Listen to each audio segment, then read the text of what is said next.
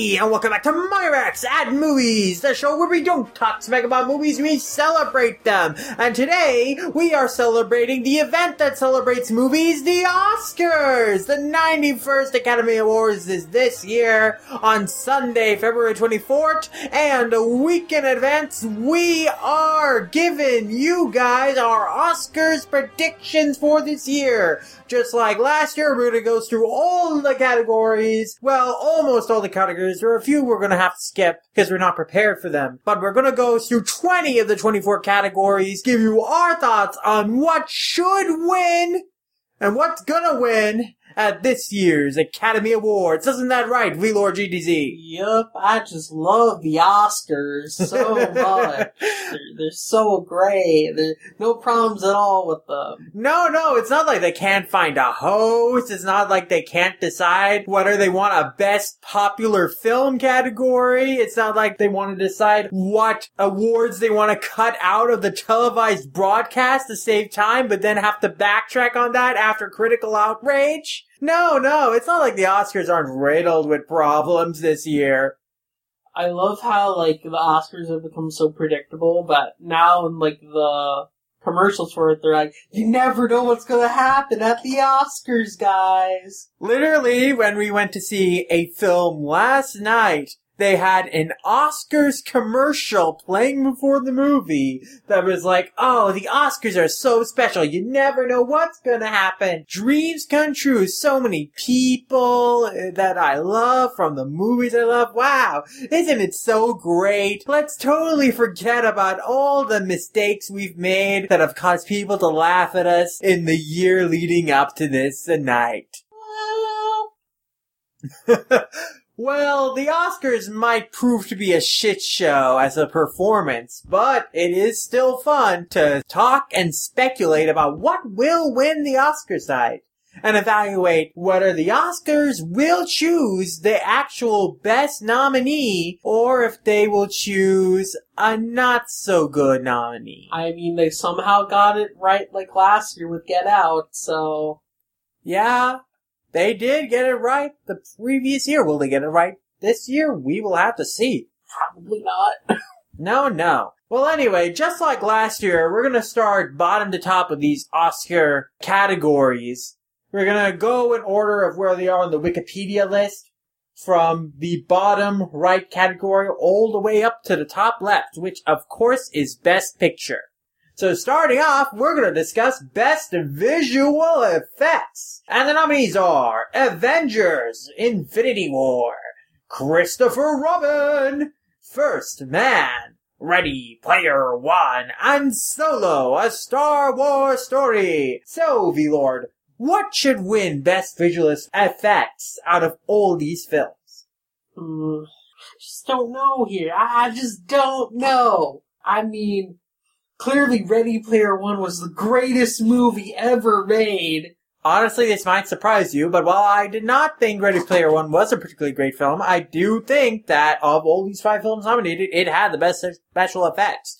I think it was truly a visual spectacle in terms of what they did with it. It really was a interesting world that Steven Spielberg created, and it was kind of cool to see the Gundam and Iron Giant in the same space. That's pretty neat. In general, I thought they brought to life that world pretty well, so I would say that had the best visual effects. Hmm, oh, okay. I mean, to be honest, I never saw Ready, Ready Player One, so I couldn't really. you were just talking out of your ass. Yeah, exactly. I guess if I had to choose from the ones I did see on here, it would literally only be Avengers and Solo. So if I had to choose between the two, it would be Avengers. So, those are our choices, but what do you think is actually gonna win? Hmm. Ready Player One. Really? You think it'll go to Ready Player One? Actually, maybe not. There's the thing, I'm not sure in this category. Maybe Avengers? Maybe? I feel that the popular choice, probably. I What think is they'll have to throw a bone to Avengers, you're right. Yeah, so maybe it is going to be Avengers. Okay. So, anyway, I'm going to write down what we feel should win as our choices for our Oscar predictions. And just like last year, we will see which one of us has the most predictions right at the end of the night once the Oscars are over. and there will be a penalty to the loser. Though whether the loser executes that penalty, we will see. I will say, my punishment last year was to be that I was supposed to review the Emoji Movie, which I did not get time to do. But if I lose again this year, not only will I cover the Emoji Movie, I will cover it for 24 hours straight. That's right. If I lose this year, I will do a 24 hour Emoji Movie podcast. I don't think you can do that. Like, of course you can. how about just review bad movies for 24 hours, not just emoji movie? No, the challenge is I'm gonna have to talk about Emoji Movie 24 You hours. literally can't though. There's not much to really dig into there. Well, we'll worry about it later. Hopefully I won't lose and have to do that. But what should the penalty be if you lose? I think if you lose, you should just have to be forced to cover the emoji movie with me. Uh, oh, what, what's the other option? I don't know. I guess the other option is that you would have to choose a bad film at my discretion, solo podcast it. Hmm. Oh, okay. I'll go with that option. Okay. Well, there you have it. Those will be the penalties for the loser of our Oscar predictions. But to circle back to best visual effects, V-Lord has put down Avengers Infinity War and I'm putting down Ready Player One. And we will see which one of us comes out on top. I will say though that I did not see First Man, and that seems like the more traditional Oscar-y choice for that crowd. But also, I think that because the Oscars is under so much scrutiny and under so much pressure to appeal to the masses that they will choose Avengers anyway. Or Ready Player One, who knows? Ready Player One might get it just because it's connected to Steven Spielberg. Yeah, maybe. But our next category is Best Film Editing. And the nominees are Black Klansman, Bohemian Rhapsody, The Favorite, Green Book, and Vice. Lord, what's your opinion on this one? Best film editing, Vice. I, I'd probably have to go with Vice to be honest. Vice definitely had the most experimental film editing and the most hilarious film editing. When it was the credits started playing halfway into the movie, Oh like fake out that oh no, Cheney's never gonna get back into the political life. He totally ignores Bush's call to be vice president. Oh. God, such an effed up movie for you. You don't think it's gonna be like horror levels of like effed up, but it is basically a horror movie. Yeah, well, just about the editing itself, yeah, it is chaotic, frenetic, but it really creates a mood and really is a good time. Like, a lot of the insane cuts they make in Vice is so good. I also think The Favorite is very much the same way. I thought there was a lot of really great editing in The Favorite, the way scenes would blend together and like the effect that could create. Especially the haunting final scene at the end, where Abigail is uh, cleaning Anne's feet, and you see like the rabbits just overlaid on her. There's like the creeping realization comes about like the implications. Ooh, there are some great scenes like that in the favorite. But yeah, Vice, in terms of really memorable editing consistently all the way through the movie, and just like the audacity of the editing, uh, yeah, I want to give it to Vice too. So I think we are both in agreement. Vice should win for this category. But what do you think will actually win? Actually, Do you think they'll give it to Bohemian Rhapsody? Clearly, Bohemian Rhapsody has the best editing. I don't I know why mean- Bohemian Rhapsody's there. I mean, People have been sharing that clip on Twitter of a really badly edited scene of Bohemian Rhapsody. There, there's some neat editing moments. I feel. I feel like it's unfair to judge the film's overall editing just based on that one bad clip. But it, I think there are really bad examples of editing in that Yeah. film. I don't think it is top tier on the quality of these others at all, I except for Green Book. I mean, Green Book's editing was fine, but it's nothing standout. It's Yeah. pretty, it's a pretty average film from my Yeah. perspective. Green Book's editing was functional, but it wasn't innovative in the way that Black Klansman and Vice and Favorite were. Yeah, I mean, Black Klansman. I guess I'd argue that I wasn't super impressed by Black with editing overall. I guess in comparison to Vice and The Favorite. Yeah. But yeah, I mean, like if I had to choose one, I guess it would probably be The Favorite. It seems like something the Oscars would like try to pick. Okay. So we think that the Academy will choose the favorite. Alright, but we really want Vice to win. That's our real choice here. Wait, so you also choose the favorite?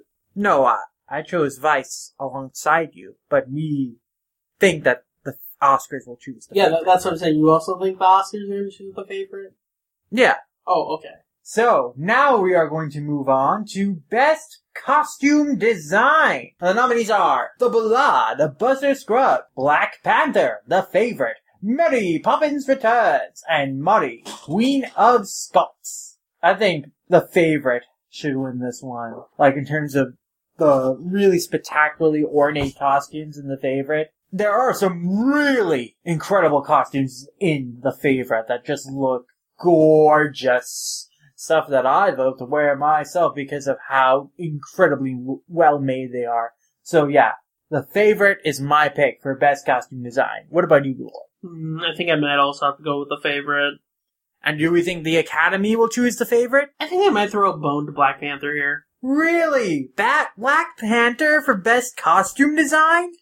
Actually, I like, I mean, again, this is what the Academy is going to choose, right? So you really think the Academy's going for Black Panther? actually, I- maybe I do have to stick to the favorite two for this. Because I'm not sure, maybe I might go to the one with the other pick, because I haven't seen those ones. But, like, like a lot of Buster Scruggs, you know, they have really nice Western style costumes and all.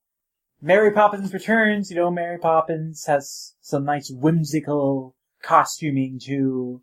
Mary Queen of Scots is pretty much along the same lines as the favorite, but I think the favorite excels and surpasses it in terms of the memorability of the costumes. So, yeah. you know, they're both similar period pieces about England queens, but in that regard, the favorite I think still has more memorable costumes. Yes, you know what? I'm gonna stick with the favorite then. Alright, so the Academy has good taste. They will choose the favorite. Maybe. Maybe. Now, best makeup and hairstyling. The nominees are Border, Mary Queen of Scots, and Vice. Thing is, I'm not really sure on this category because I've only seen Vice in here. I've not seen Border. I don't understand why Mary Queen of Scots has best makeup and hairstyling and not the favorite as well. Like, if I were had to give it off these three, I'd just give it to Vice. Yeah, you know what? I'll give it to Vice too. But do you think that's the, what the Academy will choose? It's hard to say. There's another issue that, yeah, I don't, I haven't seen the other two films, so like, I guess like, I, I'll just go with Vice again. All right. So we expect the Academy to give best makeup and hairstyling to Vice. Then let's see if they will. Have we disagreed on any of these, what the Oscar, what the Academy is gonna choose yet? No, we're not supposed to. We're supposed to arrive at a consensus of what they'll choose. Oh, okay.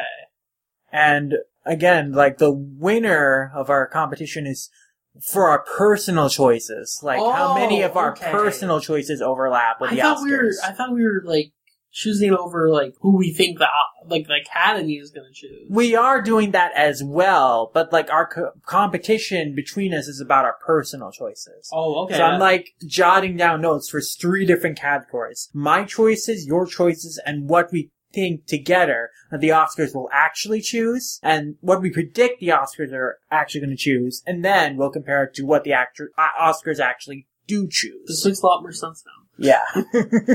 but now we're moving on to Best Cinematography, and the nominees are Cold War, The Favorite, Never Look Away, Roma, and A Star is Born. And I will say right away that by far, no question, Roma deserves best cinematography. That film is gorgeous. A way the camera is able to maneuver through the environment is incredible. The use of long pans in that movie is astounding, especially in climactic scenes. In terms of a movie just looking beautiful and the world of that film feeling like an environment that you, the viewer, can maneuver yourself in, definitely Roma is my pick here. And you, V-Lord? I feel bad because I haven't seen Roma. It's on Netflix, V-Lord. You have no excuse. Yes, I, I know. Um, so yeah, I guess if I had to go in this category, I'd have to choose the favorite. I guess again. Alright. And why do you choose the favorite? I feel like well, okay. So among these choices, I've only seen the favorite and the Star, A Star Is Born. I just don't think The Star Is Born cinematography was that great. Yeah. I thought it was decent cinematography, but in terms of like memorable. Yeah, I don't find particularly memorable, so And do you think the Academy will choose the favorite as well? mm, no, I think I think they might give it to A Star Is Born. Really? Okay. Well, let's jot that down then. Let's take that interesting prediction. Will they give it to Matthew Libatique for A Star is Born? I will give it to Roma, but we will see. Anyway, Best Sound Editing. Nominees are Black Panther, Bohemian Rhapsody, First Man, A Quiet Place, and Roma. So, in terms of sound editing, what do you think? I think A Quiet Place had some I, I mean, A Quiet Place is a movie that is all built around the sound editing, right? You know, all these other films have nominees in other categories, but A Quiet Place, I think, is his only nom. I think it really deserves it for this one. Yeah, I'd give it to A Quiet Place. And that's what we think the Academy will give it to? Yeah, probably. I think. Alright, so we're in agreement. A Quiet Place should sweep this category. There should not even be a question if there is all fairness in the world. Which there isn't, but Well, you know, we can dream, we can hope, can't we? yeah. But best sound mixing, V Lord.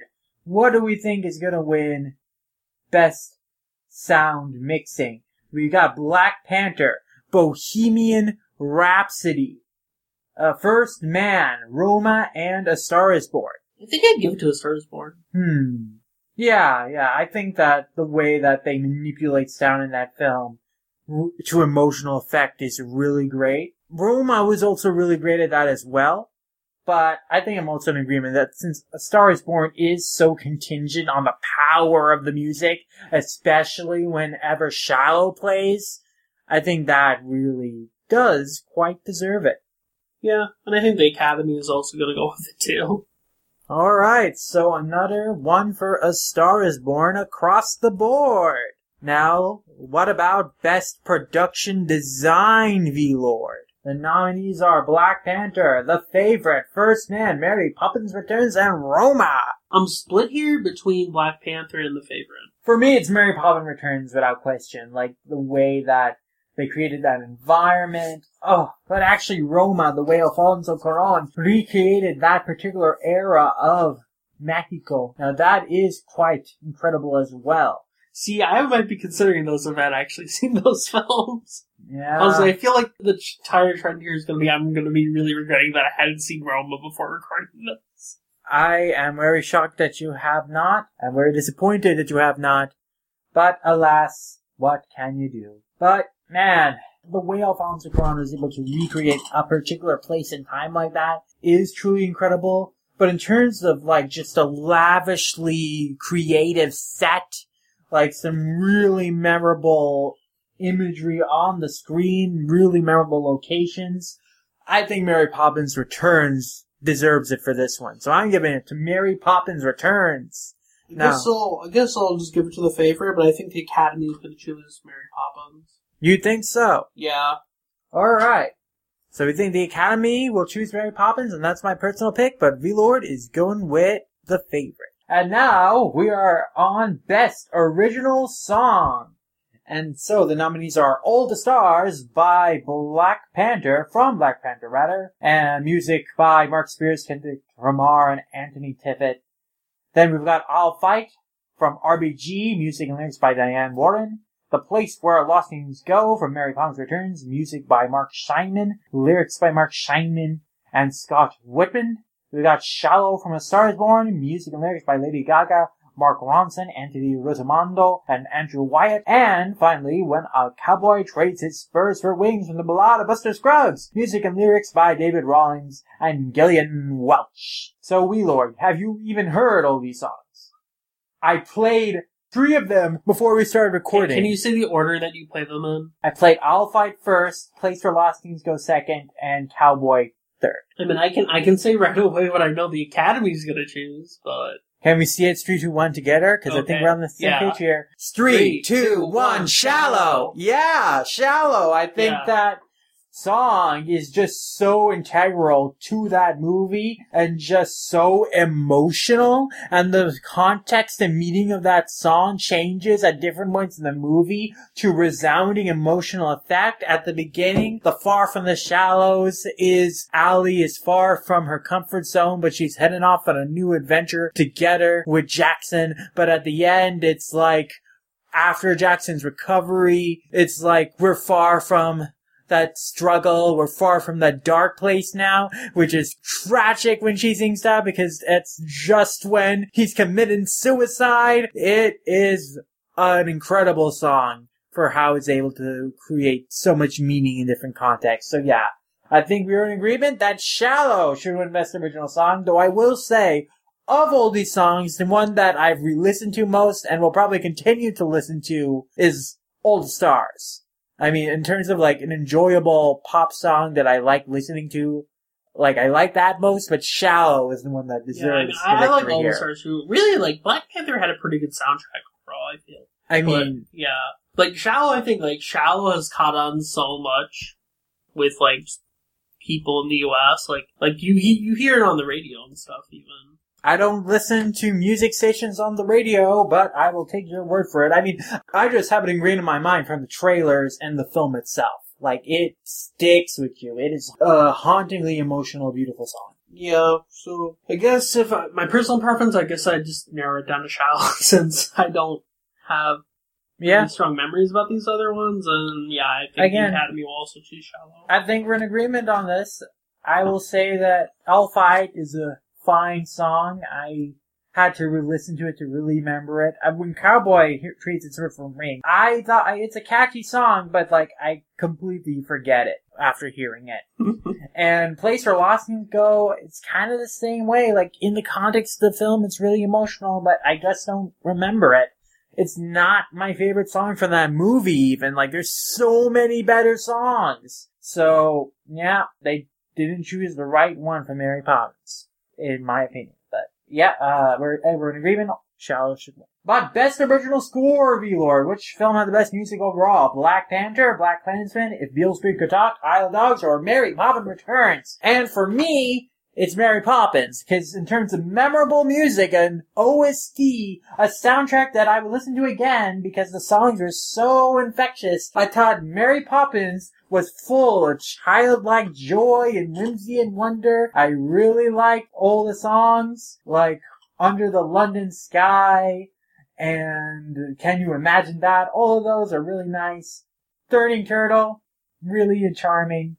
So yeah, guess but did Mary Poppins really have to return to give us those songs? well, she wouldn't have been nominated if she didn't return. Crap, that's a good point. Okay, well, yeah, I guess uh, I, I'd probably choose Black Panther. Like I said, I just really like that soundtrack. So okay, and what do you think the Academy will choose? Black Panther. Really? You think they'll choose Black Panther? Yeah, But why? I guess to throw a bone to like the Marvel fandom and kind of the whole African American community. Like It's, it's what about Panther. Black Klansman then? Black Klansman is, I feel that's less significant in Black Klansman because Black Klansman, it's about a black character surrounded by white people, while Black Panther was actually like a progressive. But this Like, is oh the God. music of the film. Yes, not even but the okay, so- story so content. You're thinking, you're thinking, you're thinking about the Academy thing on actual logic here instead of pandering to specific groups like they always do.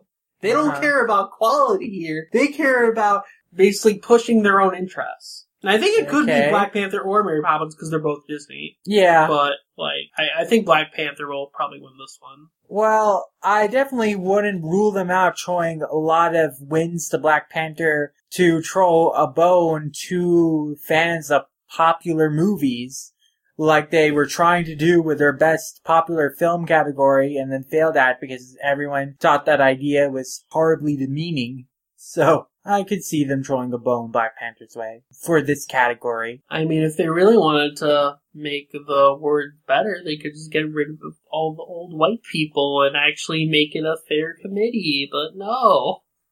I mean, that could change over time. Who knows? It doesn't seem like it will. I guess we'll have to see. But anyway, we'll have to move on to the next category. And unfortunately, like we mentioned at the top of the show, we are skipping the best short film categories because we have not seen those yet. I will say though that I do remember Bao because Bao was shown before a Disney film, and I really liked Bao. Bao was a cute little film with the Bao whole, was a really charming little film. yeah, yeah, I like the whole dumpling analogy with like Yeah. the the sun's head is like literally the shape of the dumpling. Yeah, it's just a wonderful story about a mother who misses her son, like finds a surrogate in like this dumpling kid. It's really nice. Yeah, yeah, it was cute. But yeah, I'm interested to see uh the non Disney ones because those ones you never really get to see. No, you have to seek out the screenings of the best sh- short animated films in order to see those. Yeah, So, yes, we're skipping the short film categories, and we are also skipping best foreign language film because the only film that I have seen in that category is Roma, and V-Lord has not seen any of the films. And I don't know if we'll get around to seeing any of the films. I know we both really want to see Shoplifters. Shoplifters was doing really well in Japan, so I'm I'm curious about how good it is. I mean, based on what I'm hearing, it's a very interesting film. Yeah, so I think we both really want to see Shoplifters. I'm not gonna cross our, my fingers on us podcasting about it. I don't think that we'll have time to schedule to do that, but I definitely want to see it. I definitely hope that we, Lord, and I get the chance to see it. Yeah, for sure. I don't know what will win the category, and I can't make an educated guess because I've only seen Roma, though. I, I think it's probably going to be Roma. It is probably gonna be Roma. It's going to be Roma. but to be fair, I have not seen the other four films, so I mean, I, think will the, abstain the from fact, opinion. The fact that Roma got even got nominated, I guess pushing ahead here, got nominated to Best Picture, is a sign that how much attention it's gotten. It really has gotten a lot of attention. I, I feel it, it's not. It's not going to win Best Picture. It honestly won't. But they're going to throw it a bone at foreign film. Okay, yeah, I mean, it has 10 nominations. It has to win something Yeah. at the Oscars. The Academy may be a bunch of racist white people, but they at least need to pretend to not be racist sometimes. Yeah, I mean, the film portrays the white family the, the Spanish maid is working for in a positive light, so, you know, it's not See, see, terribly... they're going to focus on that and say like, "Hey, they think us whites are okay." it's not terribly offensive or challenging for them, sure.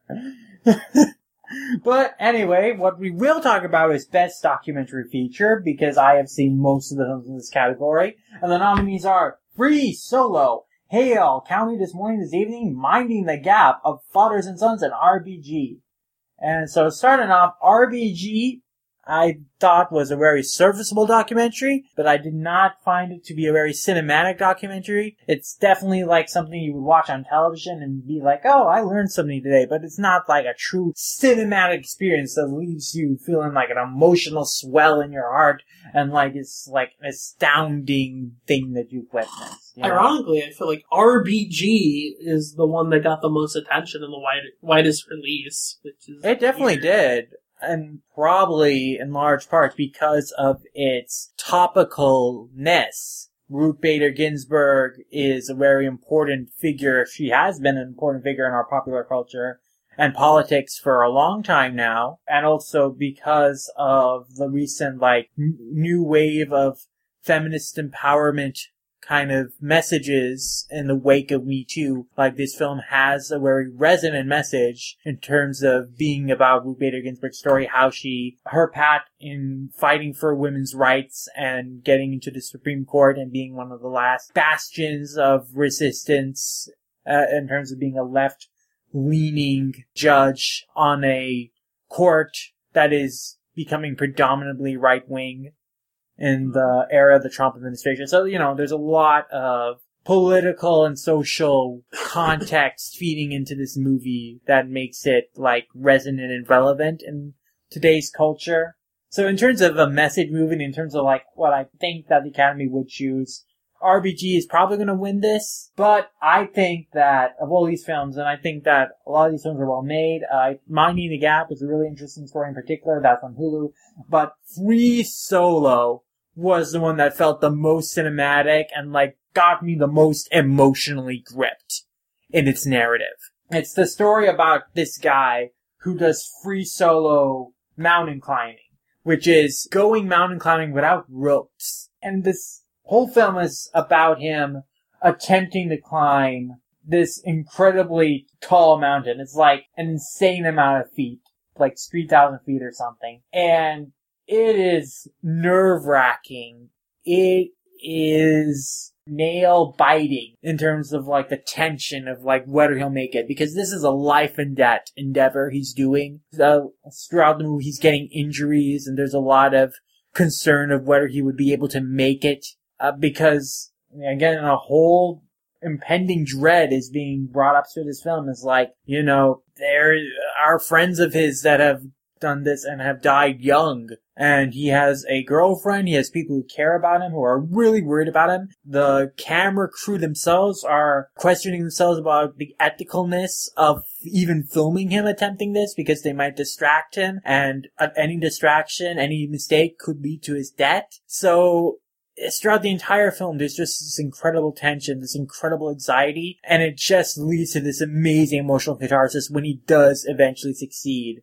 And it's just an incredible experience beginning to end. So Free Solo, to me, is the most deserving winner of this category, but I do think it'll be given to RBG. And what would you say, as someone who has not seen any of these documentaries? I, I think it's going RBG. Yeah, so RBG probably gonna win this, but Free Solo, I highly encourage you to watch this film if you haven't, and I hope that it could win. I I really wish it would win because I think like in terms of like of these documentaries, the one that emotionally gripped me most was definitely uh, Free Solo. Though I will admit I did not watch A Fathers and Sons, and I heard that is extremely great. But I'm throwing a lot of Free Solo's way. But now we'll talk about one that uh, I know that we always have very passionate opinions on uh, the best animated feature category for this year. They should really just call this category "Let's Give Disney the Award." Basically, yeah. I mean, Incredibles two is going to get the award. Everyone knows it. Incredibles two was an amazing commercial success, but it was not a very great story. Yeah, quite frankly. I mean, I guess if we're going off pure quality, I think it should go to Spider-Man Into the Spider-Verse. I think we're both in agreement with that. I think the entire internet is in agreement with that. You know that Disney posted like for your consideration, Incredibles 2. Like they posted like a tweet about that recently, and then all the replies are just people posting pictures of Spider Verse. so it's like, come on. The I think people are really rooting for Spider Verse here. Yeah. So here's hoping the Academy hears the message and actually listens to what the people want. Because the people want Spider Verse. I don't think they will. This category is so heavily ingrained with Disney animated features that I feel like it won't stray away from it. Even with Spider-Man, with even though the property technically has a partnership with Disney, since this film is a Sony production, I, I just don't see it happening. I just don't. If it happens, I'll be very happy. It's won Best Animated Feature Awards in other film festivals. Yeah, it won the Golden Globe this year. So who knows? It has a chance. Yeah, but the Golden Globes aren't as I don't know they don't stick to this Disney trend. I don't know. I'm very pessimistic about this category generally, and I've kind of just accepted that. Yeah, it's just gonna go to the Disney film. Yeah, specifically the Disney Pixar film because of their pedigree, and of course because this was directed by Brad Bird, who is also a darling of the film community. Yep. Even though he condones John Lasseter's behavior and thinks he should not be punished for his terrible crimes against women over the years. Yeah, I mean, maybe that will convince the Academy not. Oh, wait, it's old white people. What am I saying? well, thank you, old white people. Uh, well, Incredibles 2 may win this, but we, like the rest of the internet, are hoping that Spider Verse does. I Get me pictures of Spider Man. hoping Spider Man swings its way into success and gets that Oscar glory. But now we're moving on to Best Adapted Screenplay. And the nominees are Ballad of Buster Scruggs, Black Klansman, Can You Ever Forgive Me, If Beale Street Could Talk, and A Star Is Born. I guess I'll give this a Star Is Born. I feel like with The Star Is Born, like, it's kind of hard to keep readapting such an old, old, like, screenplay and still make it work. Like, we've seen all the attempts with, like, Great Gatsby and stuff, where every adaptation has just been a train wreck because it can't really stick to what the original narrative was. While Star is Born decides to do its own thing but keep the original themes of the original film. Mhm. So I, I think that is a very successful adaptation, and I think the most difficult adaptation here. Well, they definitely reinterpreted a story that's been told many times over well once again. But I think that the Coen brothers did great with the Ballad of Buster Scruggs and adapting a bunch of short stories by a bunch of different people and their own short stories and brought them to the screen, brought them to life really well and very beautifully. So I'm giving it to the Ballad of Buster Scruggs because at least that was more original than retelling this, a story that has been retold time and time again. Who do you think the Academy is choose? A Star is Born. Oh yeah. Because it's a legacy thing for Hollywood, right? Yeah. Like, they're gonna definitely show love that way. You, you gotta throw love to yourself. Uh, that's the whole motto of the Oscars. It is the whole point of it, basically. But what about best original screenplay, Lord? We've got The Favorite, First Reform, Green Book, Roma, and Vice. It's Vice. Really? It's a story? Yes, because I feel like with Vice, like that is such a unique film. Like there's not much out there that's very much like it. And yeah, it's technically just talking about Dick Cheney's life, but the way it presents it all in this horrific kind of sense from a dude who's like was giving like his like kidney to him. Mm-hmm. He's like just such a interesting way of like handling it. I don't know, I haven't seen anything like that in a long time. That is a fair point, V Lord. I do think it was very interestingly written. I will say though that for me it is between the favorite and Roma. First of all, I want to mention with Green Book that I am extremely upset about how that film was written because very obviously it's written in a way that's like meant to absolve the main character who is of course white of his racism by the end of the film because oh he learned to be less racist what a hero It's white people trying to make themselves feel good. yeah basically but that isn't what really pisses me off what really pisses me off is that the writer of the film which one of the writers of this film is the son of the actual Frank Vallelonga. Nick Vallelonga is one of the writers of this film. And for some reason, he, neither he or the other writers uh, thought to actually reach out to the descendants of Don Shirley, his family, for their perspective, their input on this story. They're like, oh, I didn't know he had any descendants left. You didn't check? You couldn't have just easily checked? So that makes me upset. It's just such a one-sided story from just one perspective, and it definitely shows. And so that's what really pisses me off about Green Book having so many nominations and just the law, how it's being lauded and how it's gotten such newfound critical success in recent weeks because it, they got a wide release after the Oscars. And Which, man, it still feels so weird because it's not even that like groundbreaking a film. It's a story that's been told. It's the type of story that's been told again and again. What what does it do that's so special? I don't know. I- I mean, I guess the message is, oh, it's so heartwarming that these two people overcame their differences and prejudice to be friends. Well, you know, Oh please, white like, people, stop patting yourself on the back for learning to be less may- racist. maybe stop trying to pat yourself on the back and actually do something in real life. Yeah, do something in real life about the systemic racism that is hurting people around you instead of feeling good about yourselves for not, for not being as mean to black people as you used to be. Like outwardly, whenever, when the system is still rigged against people of color. Yeah, I mean, I, I guess like it may sound easy for the not the two non-white people on this podcast to be shitting on white people, but like Green Book didn't do anything that hasn't been done before, and it's just a film that's just trying to like make you self-love your own. Well, look, I think at its that. core, Green Book's heart is in the right place. You It know? is, I can't say okay, I okay. disliked watching Green No, no, Book. I It's- like I like it's a watching it fine. It's, uh, story. I, narratively, It's a fine. compelling friendship. Narratively, it's fun. But if you look at the production behind it, it's just like, okay, you're, you're literally just like to to be a little crude here, jerking yourself off.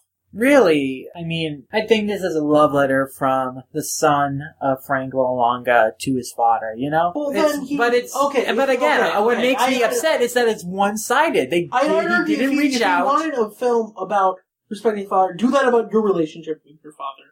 Not trying to bring in, oh, we helped this black guy that I'm not going to even try to get his perspective on. I'm just going to focus on my dad's perspective and how great he is for learning to stop being a racist. Yeah, like- what a, a very, like, basic understanding you- of, like, if- the if prejudices want- against Don Cheadle. If you But want the- an emotional film about your father, just do it about yourself. Don't don't bring other people into it when you know jack shit about that. look, I think the character of Don Shirley is still compelling in the film, but like, definitely this was not authentic to me. It definitely did not read as authentic telling of a real story. So that is the one I hope does not We, we got way more about that than I thought we. Yeah, I mean, someone should at least, but yeah, Yeah. no. Uh, yeah, so that's the one I hope doesn't win, but man, the favorite is just really fascinating. That feels like really novel-like. So does Roma, honestly, and I really have to appreciate how autobiographical it is with Alfonso Cuarón taking in so much of his personal life and shaping that story.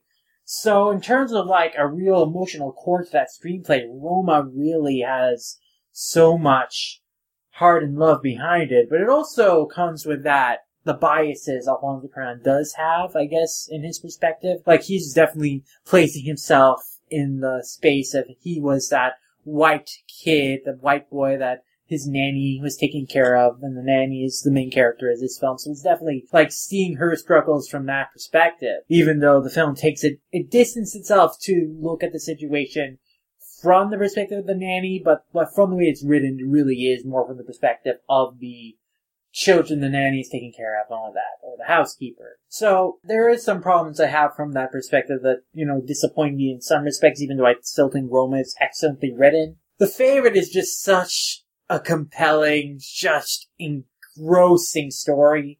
I just love the way it's written. I love the way it's structured into these different acts to ex- show the downfall of Marlborough and the rise of Abigail and just that entire narrative. So I'm going to give it to the favorite. And what do we think that the Academy will choose? I think it's gonna be the favorite. Yeah, I hope they choose the favorite. As long as they don't choose Green Book now, I think I'll be happy. Yeah, hopefully not. But now we're getting into the big categories, the big six that all the movie podcasts and shows talk about, and talk about to the detriment and exclusion of the other, other categories oftentimes. But nope, we saved them for last.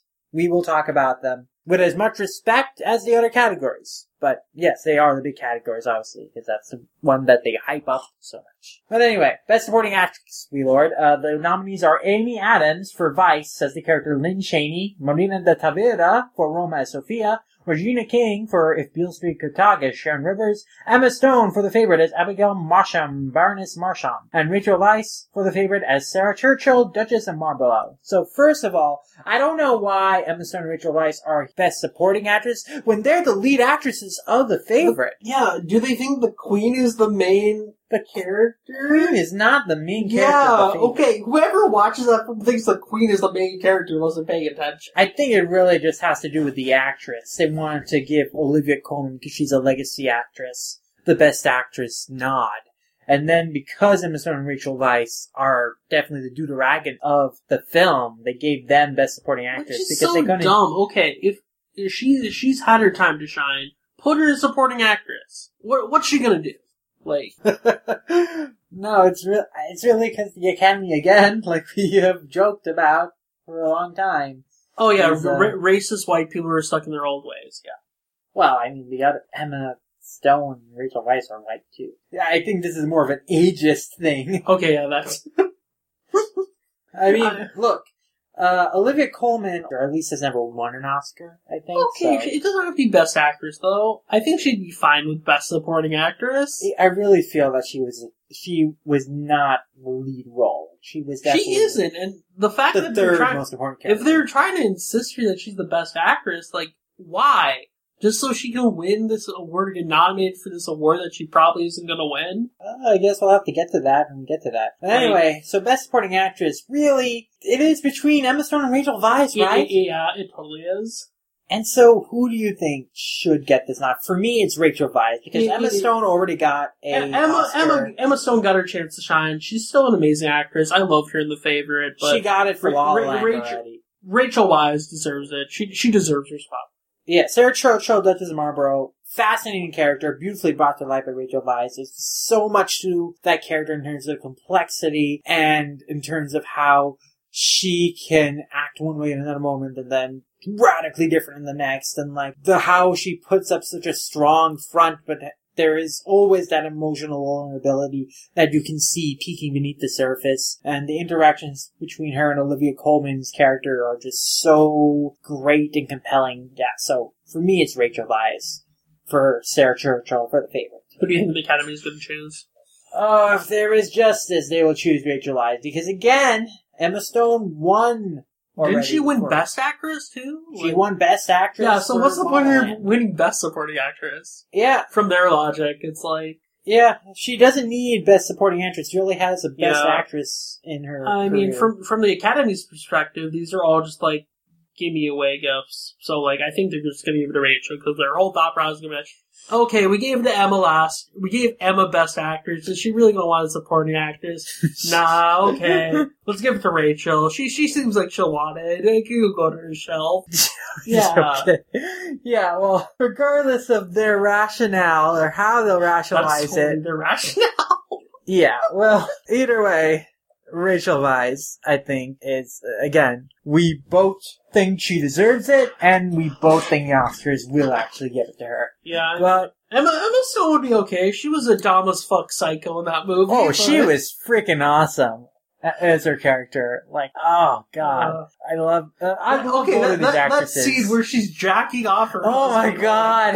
doing the evil plotting is so. She's such a dom. She's just so the pa- the power play, the power dynamic she has between other characters in that movie is so freaking yeah, good. It's like goddamn. Oh man, the both Emma Stone and Rachel Weisz's characters are just so great, so fascinating, so cool. But yeah, great. These are probably my favorite performances out of any movie this year.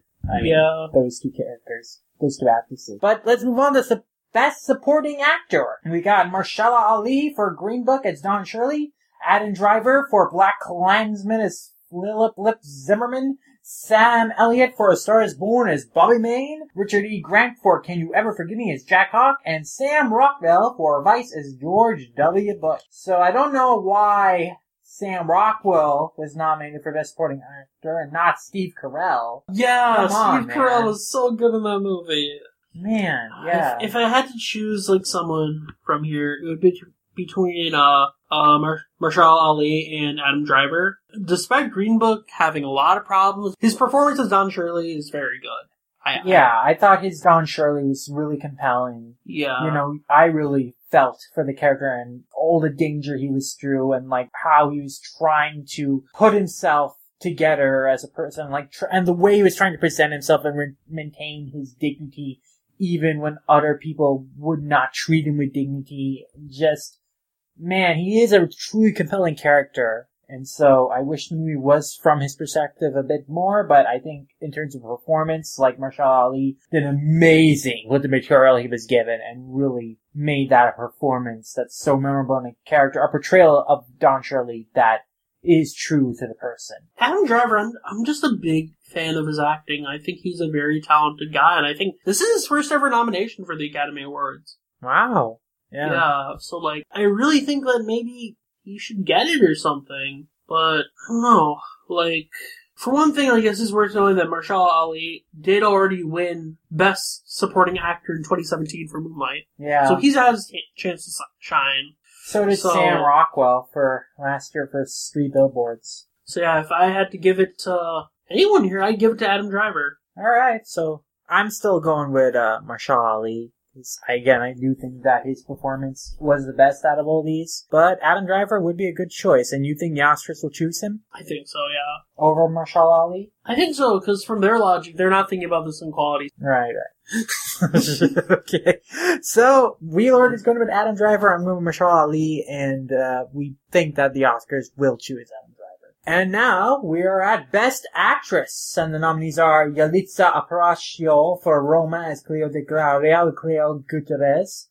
Glenn Close for the wife is Joan Castleman. Olivia Colman for the favorite is Anne from Great Britain. Lady Gaga for A Star is Born is Ally Campana. And Melissa McCarthy for Can You Ever Forgive Me as Lee Israel. So who do you think deserves this? This is a hard one because I, I like, so I haven't seen The Wife or Can You Forgive Me. So for the three actresses' performances who I've seen, I think they're all really great and compelling, but you know, this might be the dark horse, but I really feel that of the three characters, the one that I felt most for, that I was most entranced by, was Lady Gaga's performance as Allie. I thought her character arc in that movie was a great journey that we were put through. I really felt emotionally devastated during her low points in that film, and I thought she had an incredible range. And I just feel for, in terms of acting, like she, she turned out a performance that you would not expect from Lady Gaga. You know, being someone who starts out the film just so humble or not flashy or quirky or weird in the way that we know Lady Gaga to be. So she played against her own type really well, I thought. And to me, that just made the contrast made the performance all the more memorable and surprising. Yeah, I mean, she very much plays against the expectations you'd you'd see from her in a film. Like you'd think that she'd be like way out there, kind of bombastic or something, but no, she plays this very realistic, and I, I respect that a lot. Um, I guess like as, in terms of what the Academy might choose, I think like you said, it might be Olivia Colman. Yeah, I actually think it will go to Olivia Colman. So I think we're both in agreement that Lady Gaga was was our favorite actress. Was, Would, would you ever expect us to have Lady Gaga nominated for an Academy Award, though? I mean, no, because we just know her for her music, but not really yeah. the real, the real, we don't know her range in terms, as a person, like, behind, like, the performance she usually gives as that character, Lady Gaga, but like, yeah, you know, she is a great actress, too. I hope to see her in more roles, because I think she would actually be really good. Yeah, for sure. But yeah, so we both really like Lady Gaga, and we would be happy if she won, but we also think that Olivia Colman will actually win this award for Best Actress. And now, Best Actor, V-Lord, Christian Bale for Vice as Dick Cheney, Bradley Cooper for Stars Born as Jackson Jack May, Willem Dafoe for Eternity's Gate as Vincent Van Gogh, Rami Malek for Bohemian Rhapsody as Freddie Mercury, Viggo Mortensen for Green Book as Frank Tony Lip Vallelonga. So the one that I don't think should win is Rami Malek for Freddie Mercury, because even though I think that you know, he was entertaining enough Freddie Mercury. He isn't as good as what Sacha Baron Cohen could have been. That is always going to be a lingering thing that'll cast a shadow over that performance in that movie. He does really well with the material he is given, but yeah, I don't think he does outstanding in terms of bringing Freddie Mercury to life. Yeah, it's, it's a pretty average performance, to be honest. Now, through the grapevine, I've heard that Willem Dafoe might get this. I have not seen Eternity's Gate, but just because he has not gotten it yet in uh, previous years, I think that they'll finally acquiesce and give him it this time. Yeah, I could see that. I guess in terms of like objectively best performance, hmm, it'd be between Christian Bale and Bradley Cooper. Mm-hmm. I think if I was leaning one way or the other, though, Bradley Cooper. Okay, Bradley Cooper. Yeah, I, th- I really thought Jackson Maine was a compelling character. I mean, again, Christian Bale did amazing bringing Dick Cheney to life. Like you really forget he's Christian Bale one. He's you're like, wow, you're actually watching. They, they really make him into a dick. they really do. he's such a dick. But yeah, again, I think that just like Lady Gaga, I thought Bradley Cooper did amazing as Jackson Maine in terms of crafting that a compelling character that, you know, I really hated watching the movie. I did not like him as a person, but a character, like I thought was incredibly fascinating and I really enjoyed his performance. He really brought that character to life. And yeah, I would say A Star is Born. Say anything else you want to say about it, but I think that they, that movie had like two of the most compelling leads of any movie that we saw last year. Yeah, for sure. Besides, of course, the favorite. But, you yeah. know, in terms of like a central relationship that was like mutually loving and which made, you know, of course, their story little more tragic. Yeah, I would say.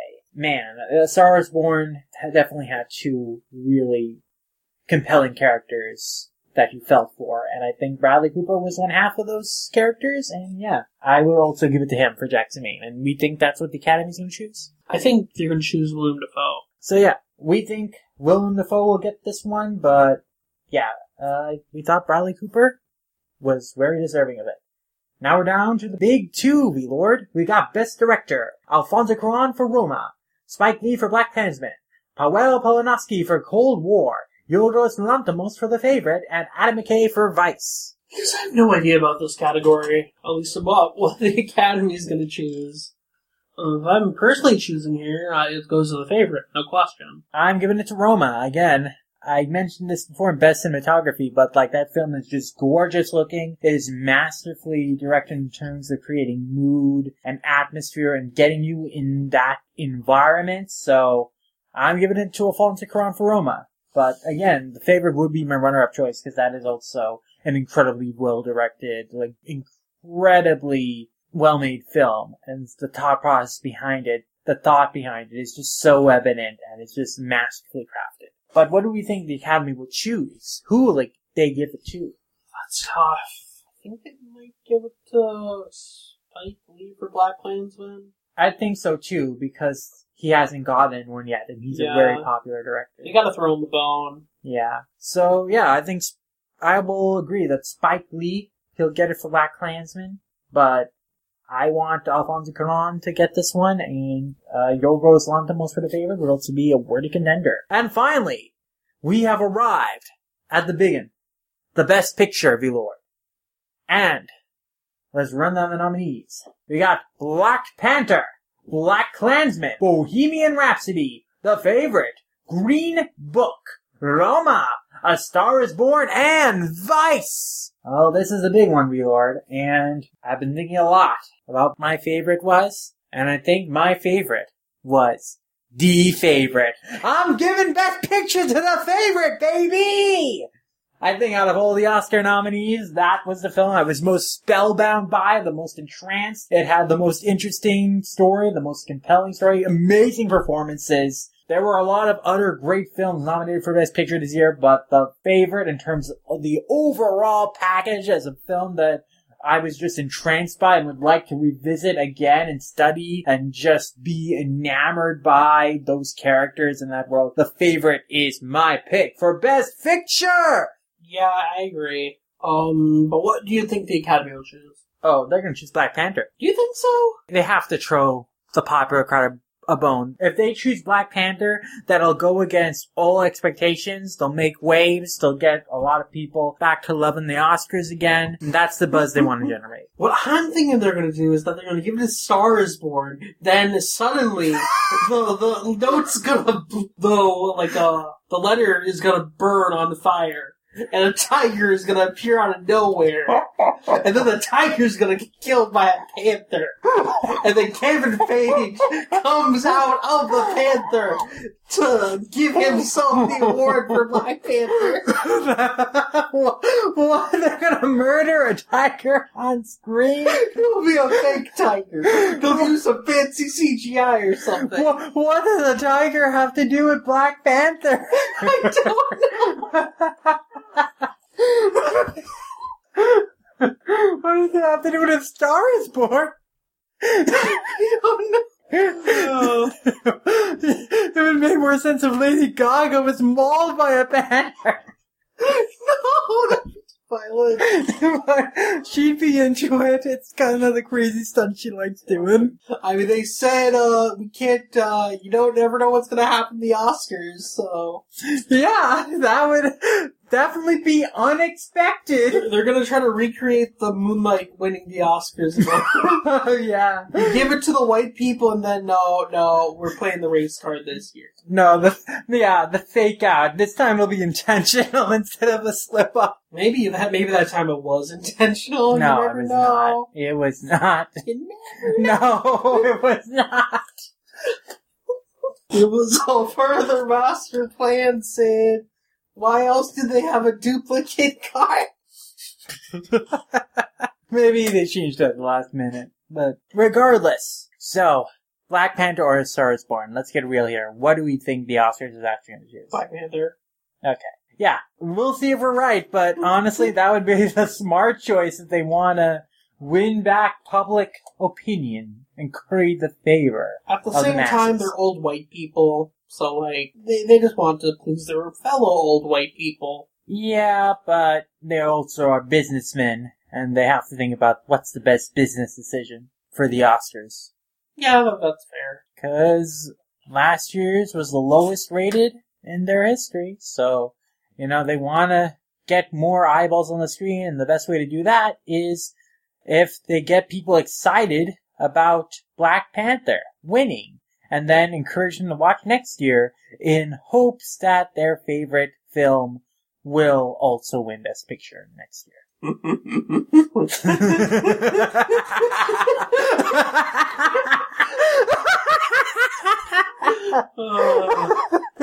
oh, Academy. Yeah. Oh, The Oscars is my favorite joke.